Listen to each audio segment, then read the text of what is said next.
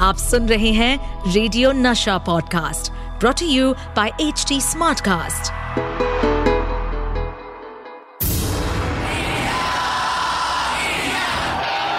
एक ऐसा प्लेयर जो जीत हासिल करने के लिए सिर्फ़ फैंटास्टिक विकेट कीपिंग ही नहीं बल्कि विकेट के पीछे कुछ विकेट हरकतें भी करते थे।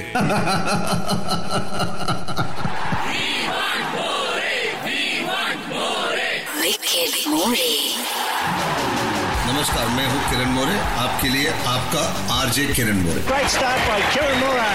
अपने विकेट के पीछे की विकेट कहानियाँ लेकर क्रिकेट जगत से नशा मास्टर स्ट्रोक होस्ट करने आ गए हैं the one and only jockey More उर्फ़ Kiran More. ये दिल मांगे।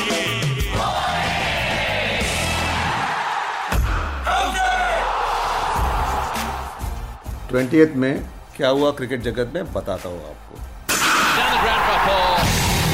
दिस डे दैट ईयर 1978 में रमेश पवार का जन्म हुआ था और वो बॉम्बे के रहवासी है और इंडिया के लिए खेले और जाने माने ऑफ़ स्पिनर जब हरभजन खेलते थे उनके साथ साथ ये भी थे।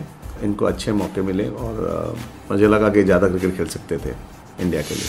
आज के टाइम में ऐसा हो भी सकता है, लेकिन जब मैं क्रिकेट खेलता था, तब हालात बहुत अलग थे। कई बार क्रिकेटर को पैसों के लिए स्ट्रगल भी करना पड़ता था, लेकिन पैसों से बढ़कर था देश के लिए खेलने का जज्बा। आज के शो में मैं आपको बताऊँगा, मुझे मेरे पहले रणजी ट्रॉफी मैच के कितने पैसे मिले थे और हम लोग किस तरह ओवरसीज टूर पर पैसे बचाते थे। जब मैंने अपने करियर का पहला रणजी ट्रॉफी मैच खेला था, उसके लिए मुझे एक सौ मिले थे। उसमें से पंद्रह रुपये जो ग्राउंड्समैन में हम लोग सब प्लेयर्स इकट्ठा करके देते हैं, क्योंकि वो ग्राउंड्समैन आपके लिए पिच बनाते हैं, उस पर पानी डालते हैं आउटफील्ड पे अच्छा आउटफील्ड रखते हैं तो बहुत कुछ मेहनत जाता है उसके अंदर। उस ज़माने में मशीन रोलर नहीं थे, हाथ से खींचते थे तो वो हाथ को इतने दो दो, तीन तीन टन के रोलर्स खींचना इतना आसान नहीं होता और धूप में तो उनके लिए हम लोग सब प्लेयर्स इकट्ठे करते पैसे उनको देते थे। हमारे पास से ये, वो उनको चाहे उनकी जो पाँच दिन की जो कमाई थी, वो देते थे उनको हम। तो बिल्कुल उस ज़माने में इतना पैसे नहीं थे, और रणजी ट्रॉफी खेलना एक पैशन था और क्रिकेट खेलना एक पैशन था। क्योंकि नहीं, मुझे रिप्रेजेंट करना है बड़ोड़ा के लिए। तो से थोड़े थोड़े ऐसे पैसे बढ़ते गए। फिर ढाई सौ रुपये हो गए, फिर पाँच सौ रुपये हो गए। तो जब हम लोग ओवरसीज टूर पे जाते थे तो हमको, मैं वेस्ट इंडीज़ में गया था। तभी हमको जब पंद्रह डॉलर्स मिलते थे उस ज़माने में पर डे अलाउंस था हमारा। उसमें से खाने का करने का था शाम के लिए। और जब ये ऑफ़ डे होता था तो उस दिन हमको अ, कुछ अठारह डॉलर्स मिलते थे। तो उसमें दोनों टाइम आप खाना खा सकते थे। और उसमें से लॉन्ड्री भी करते थे उस ज़माने में। हम लोग ऑस्ट्रेलिया गए इंग्लैंड गए। इंग्लैंड में हमको दस पाउंड मिलते थे। तो उस ज़माने से हम लोग पैसे उसमें से सेव करते थे बचाते थे। तो पैसे बचा के कभी इंडिया लेके आते थे और कभी शॉपिंग के लिए पैसे बचते थे तो शॉपिंग करते थे। और ज़्यादा करके शॉपिंग हमारी होती थी जूते हम खरीदते थे। हमारे जो क्रिकेट इक्विपमेंट थे जो हमारे इंडिया में मिलते नहीं थे उस ज़माने में। हेलमेट खरीद लिया थाई पैड खरीद लिया, वहाँ पे जूते अच्छे मिलते थे। स्पाइक्स के जूते इंडिया में बनते नहीं थे उस ज़माने में अच्छे।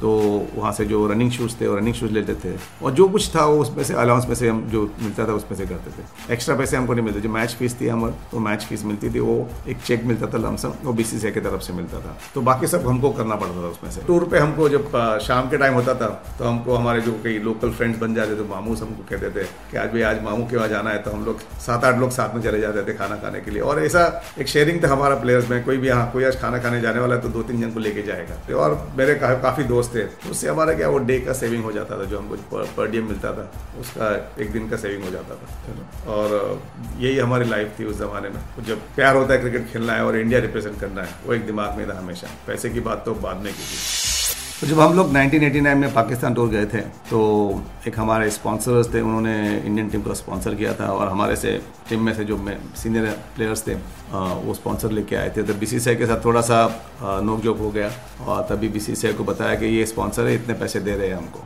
तो जो बीसीसीआई हमको पैसे दे रहे थे, वो था कुछ पचपन के अट्ठावन हज़ार रुपये थे। और ये थोड़े ज़्यादा पैसे दे रहे थे, उनका लोगो लगाना था। तो मुझे याद है, वो अभी हम वो लोगों से क्रिकेट खेले थे, जो पाकिस्तान में चारों टेस्ट मैच वनडे क्रिकेट खेले हम लोग। तभी थोड़ा सा नोक झोंक हो गया था, तभी सीनियर क्रिकेटर्स के पास से। तभी बात हुई, जो डिस्कशन हुआ टीम में जो यंग खिलाड़ी थे, जैसे सचिन तेंदुलकर, सलील अंकोला, विवेक राजदान ऐसे तीन चार प्लेयर थे। उनको बोला कि आप लोग, वो जो बी का पैसा है, वो ले लेना। Plus whatever the sponsors give they will also get that money also will get but उस टूर पे ऐसा हुआ, हम लोग को लोगो के साथ खेले हम लोग। बस वापस आने के बाद वो हमको पैसे कभी मिले नहीं। और मेरे तो मुझे बीसीसीआई वाले पैसे भी गए और जो स्पॉन्सर के पैसे थे वो भी मुझे नहीं मिले। तो मैं कह सकता हूँ, वो टूर हमारे लिए एक फ्री टूर थी, जब मैंने जो वर्ल्ड कप खेली थी 1992 की। अभी भी मुझे याद है, हमको कुछ वर्ल्ड कप के कुछ पचास हज़ार रुपये मिले थे सिर्फ़। और पूरे टूर के हमको कुछ सवा लाख रुपए पैसे मिले थे तीन महीने के टूर के। So we got about one point two five from the B C C I उस ज़माने में। यही नहीं, हम लोगों को अपने जूते ग्लव्स और भी एक्सेसरीज का इंतज़ाम खुद करना पड़ता था। तो पिछले 10-15 साल से हमको अभी, और आज B C C done so well तो अब आई आ गई काफ़ी बड़े स्पॉन्सर्स आ गए। तो पिछले 10-15 साल से हमको अभी पेंशन भी मिलती है प्लेयर्स को। मेडिकल्स भी they they take care of और किसी को कभी हार्ट अटैक हो जाता है कभी बड़ी इंजरी हो जाती है तो आप रिटायर होने के बाद भी आपको ये सब सुविधा मिलती है बीसीसीआई की तरफ़ से। बीसीसीआई ने बहुत कुछ काम किया है और काफ़ी कुछ प्लेयर्स का ध्यान देते हैं और any emergency for any players they are ready to help तो मैं कहता हूँ heads off to B C C I and they are done wonderful job for all the cricketers always remember पैसे ज़रूरी है और पैशन भी बहुत ज़रूरी है। इट्स प्राइसलेस अभी मेरे जाने का वक्त हो गया है। फिर मिलूँगा आप सुनते रहिए नशा मास्टर स्ट्रोक। नशा master stroke. With RJ Kiran More इस पॉडकास्ट पर अपडेटेड रहने के लिए हमें फॉलो करें एट एच टी हम सारे मेजर सोशल मीडिया प्लेटफॉर्म्स पर मौजूद हैं। और और ऐसे पॉडकास्ट सुनने के लिए log on to W W W dot H T smartcast dot com